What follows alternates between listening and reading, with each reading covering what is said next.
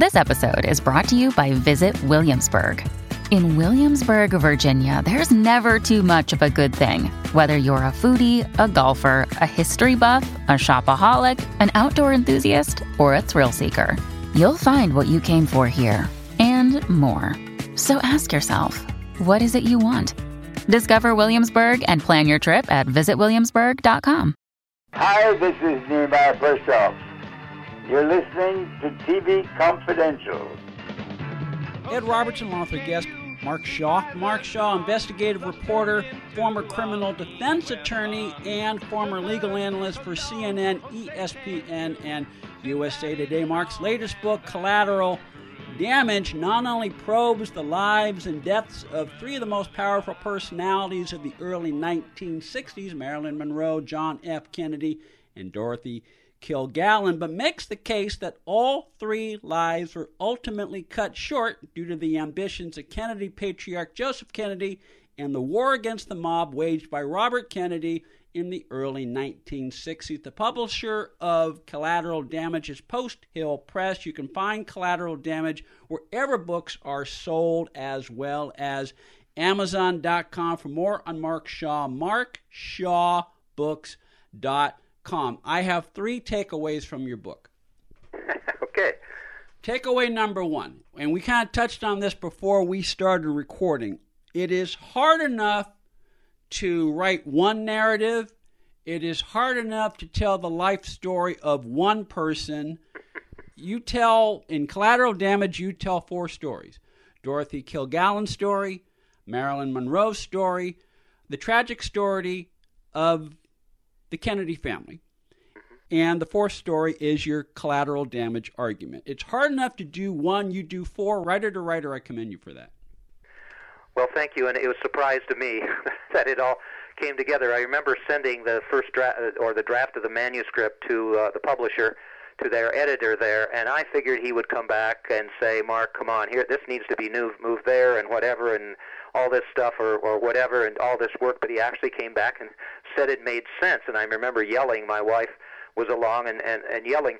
Uh, what I do is I uh, is I alternate the stories. I start out with Marilyn uh, because normally, see what you would do, you would investigate Marilyn's death first, then J- in '62, then JFK in '63, then Dorothy in '65.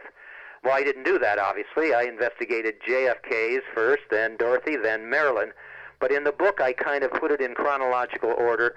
And, and people say my books are easy to read, and I appreciate that. I kind of lay out the evidence like a prosecutor. But uh, I just had to keep trying to see uh, the similarities and then provide people with with what my journey was like so they could take the same uh, journey in the book and and I believe that's what's happened. Takeaway number 2. If nothing else, Mark, if nothing else, you remind us of the importance of primary sources not only when writing history, as you do, but when reading history, as all of us do. And uh, uh, this is particularly important given that the deaths of JFK, Dorothy Kilgallen, and Marilyn Monroe are all steeped in myths, misinformation, and hearsay.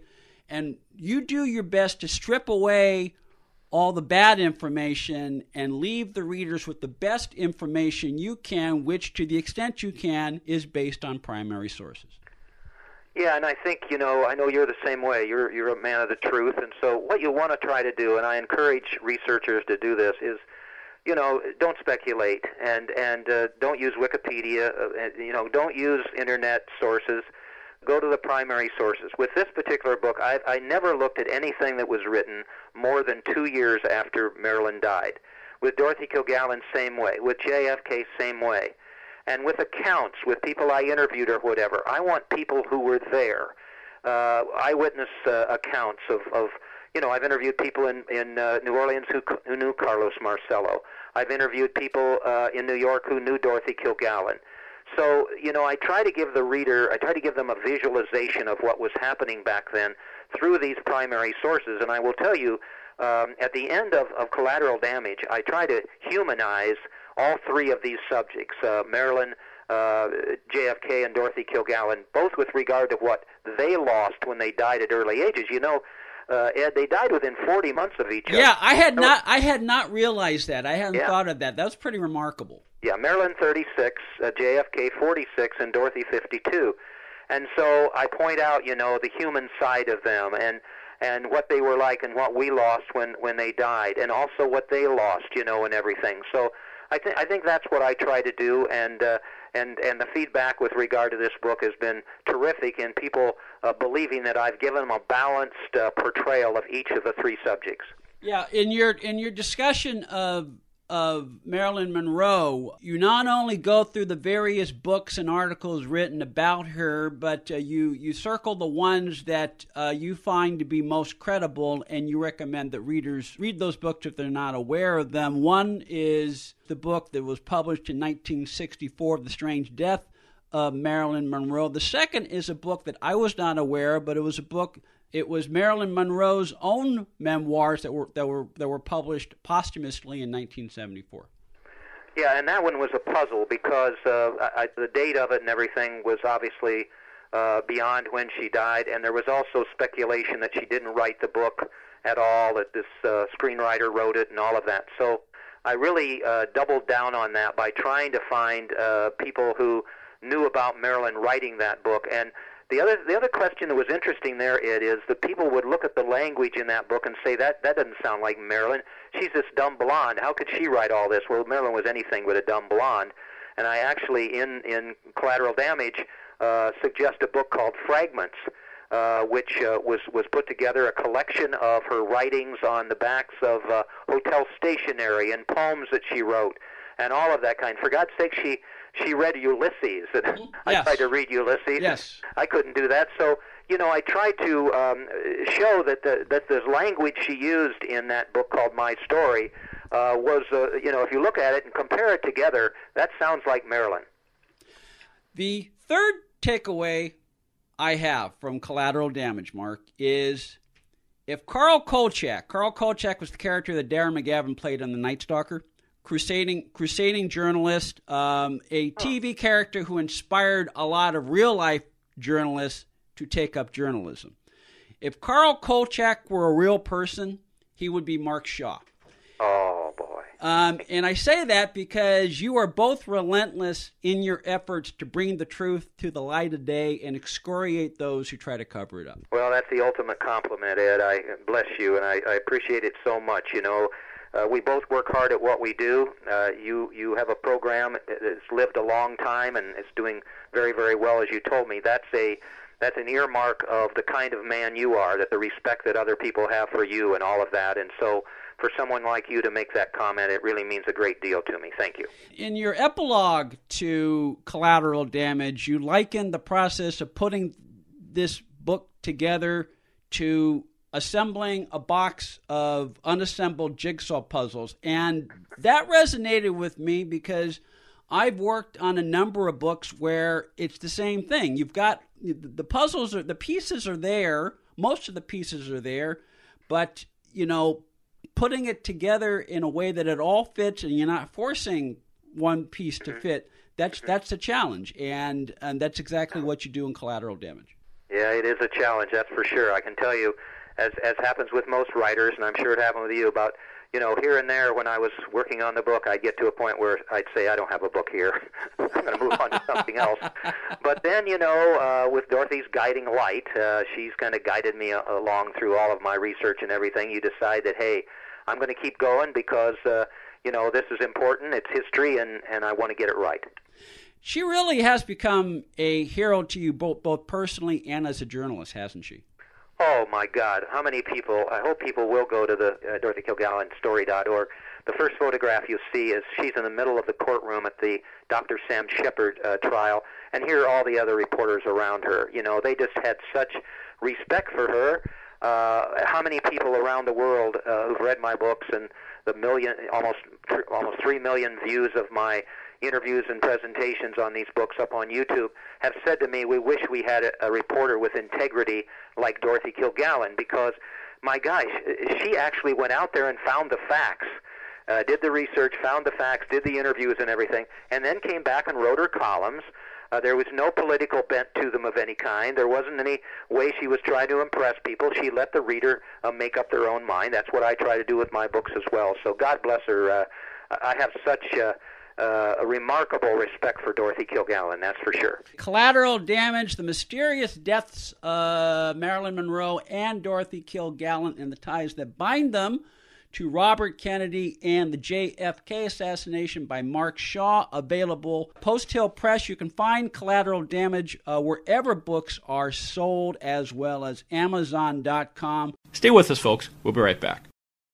For more on Mark Shaw, markshawbooks.com. For more on Dorothy Kilgallen, the Dorothy Kilgallen Story.org. Many of the primary sources on which Mark Shaw based his research for collateral damage are also available for viewing or screening one way or another at markshawbooks.com unless you have a specific site for collateral damage. No, no, that's exactly right. Okay, markshawbooks.com. Let's talk a little bit about some of the we, we, we teased at the beginning of, of, of our conversation. Mark unearthed more than 50 parallels, uh, connections between Dorothy Kilgallen and Marilyn Monroe. I thought it might be fun to talk about a few of them. One of which, um, and I hadn't thought of this, but you you argue that uh, even even something like the movie "There's No Business Like Show Business," which was one of Marilyn's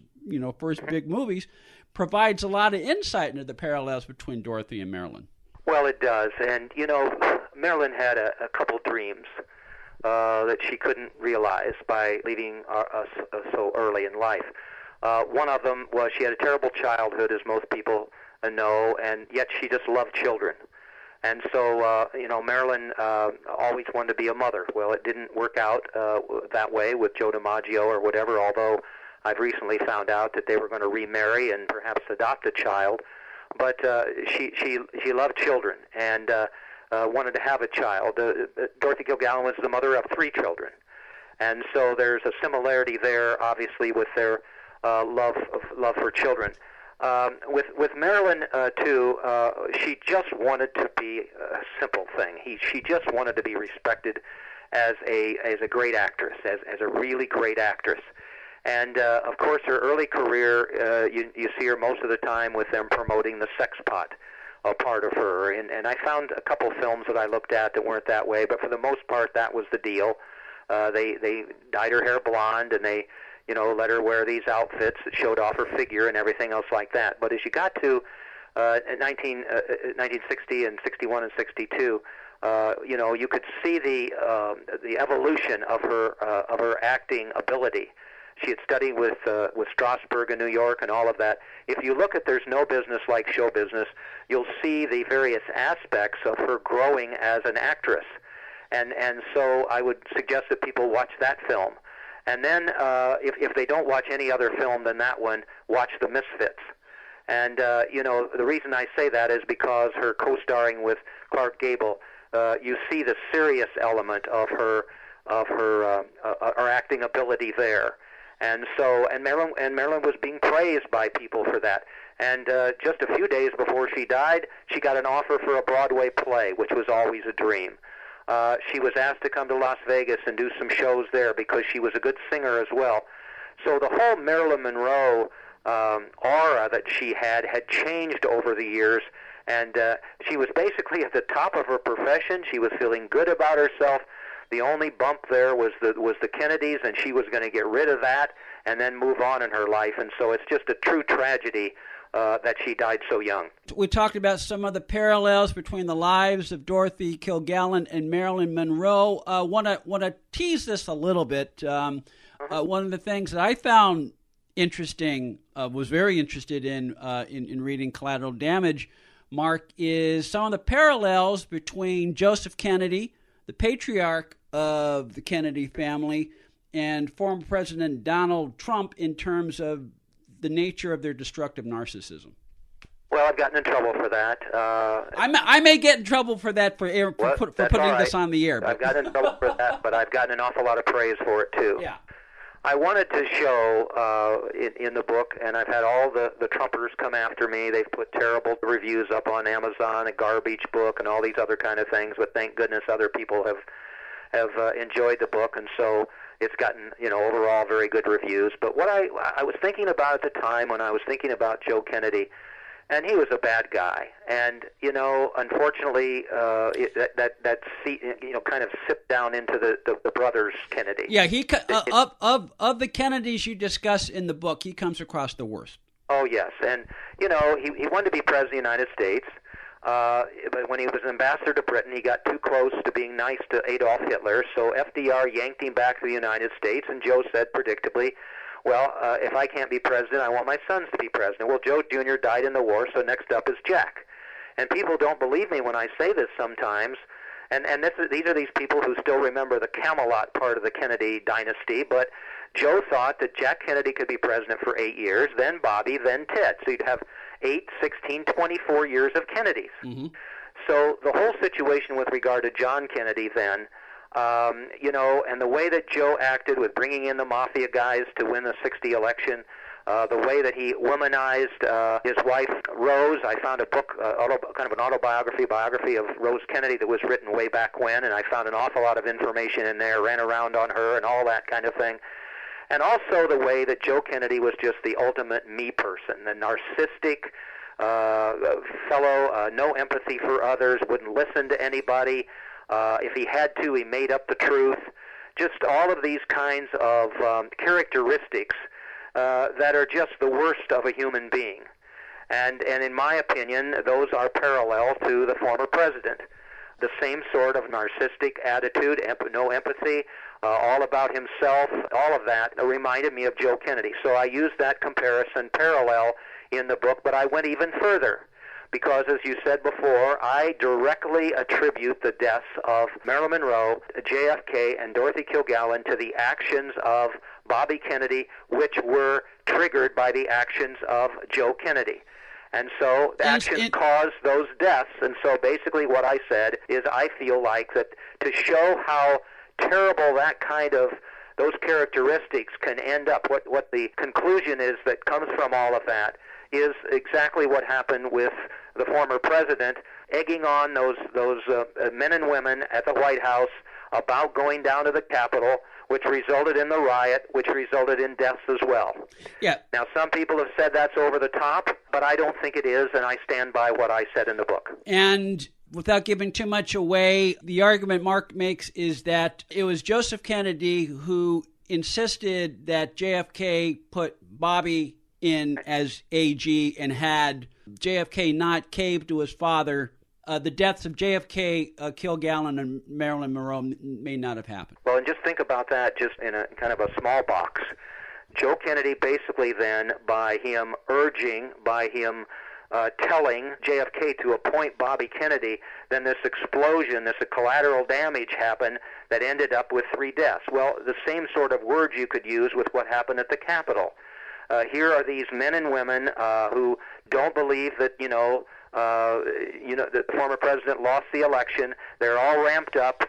They all want to do something, and what happens? Uh, you have uh, the situation where the former president incites them, uh, gets them all excited, go on, walk on down, you know, and all of that, and they believe in their own mind, whether he meant it or not, that uh, they're supposed to go cause problems down there. They're sp- supposed to do damage. They're supposed to, to do whatever they have to overthrow our government.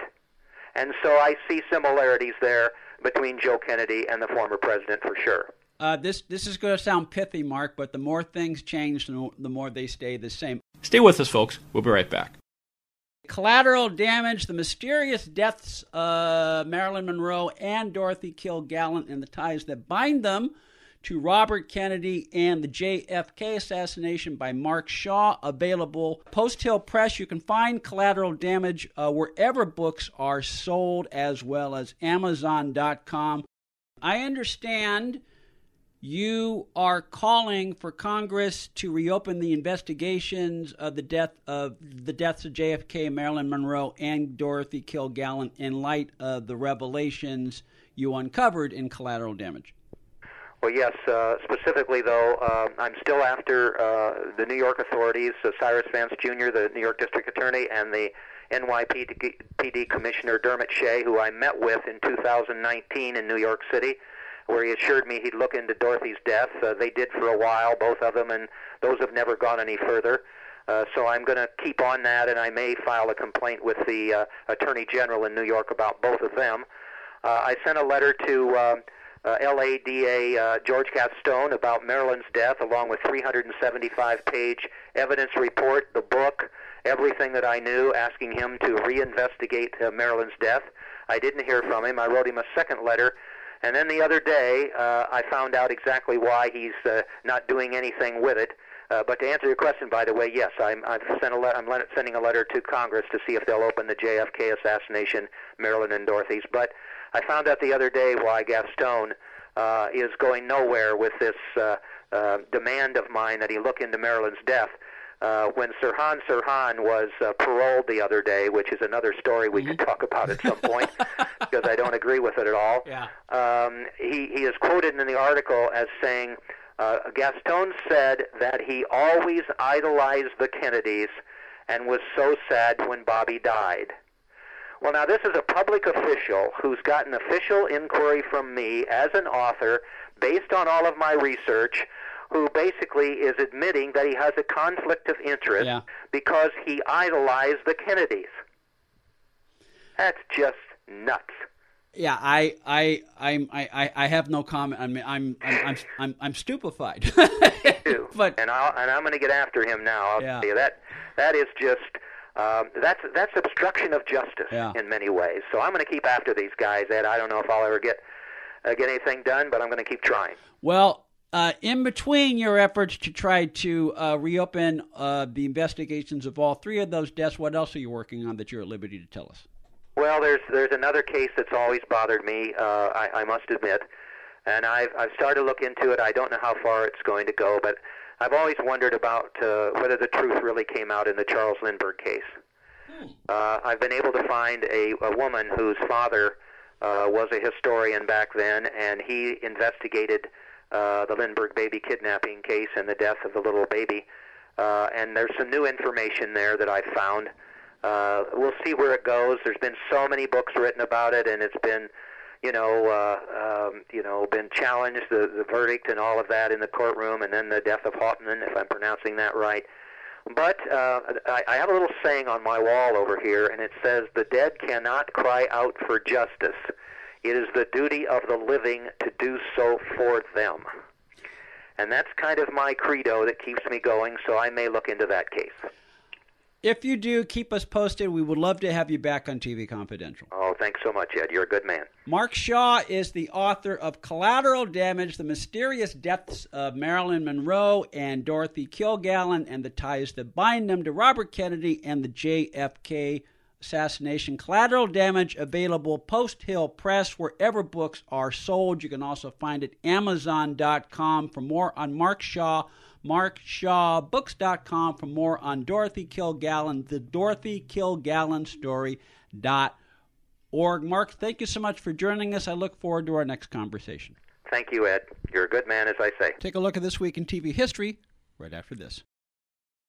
Be part of our conversation. If you like what you hear, have thoughts on this week's program, or have an idea for a future edition of TV Confidential, we'd love to hear from you.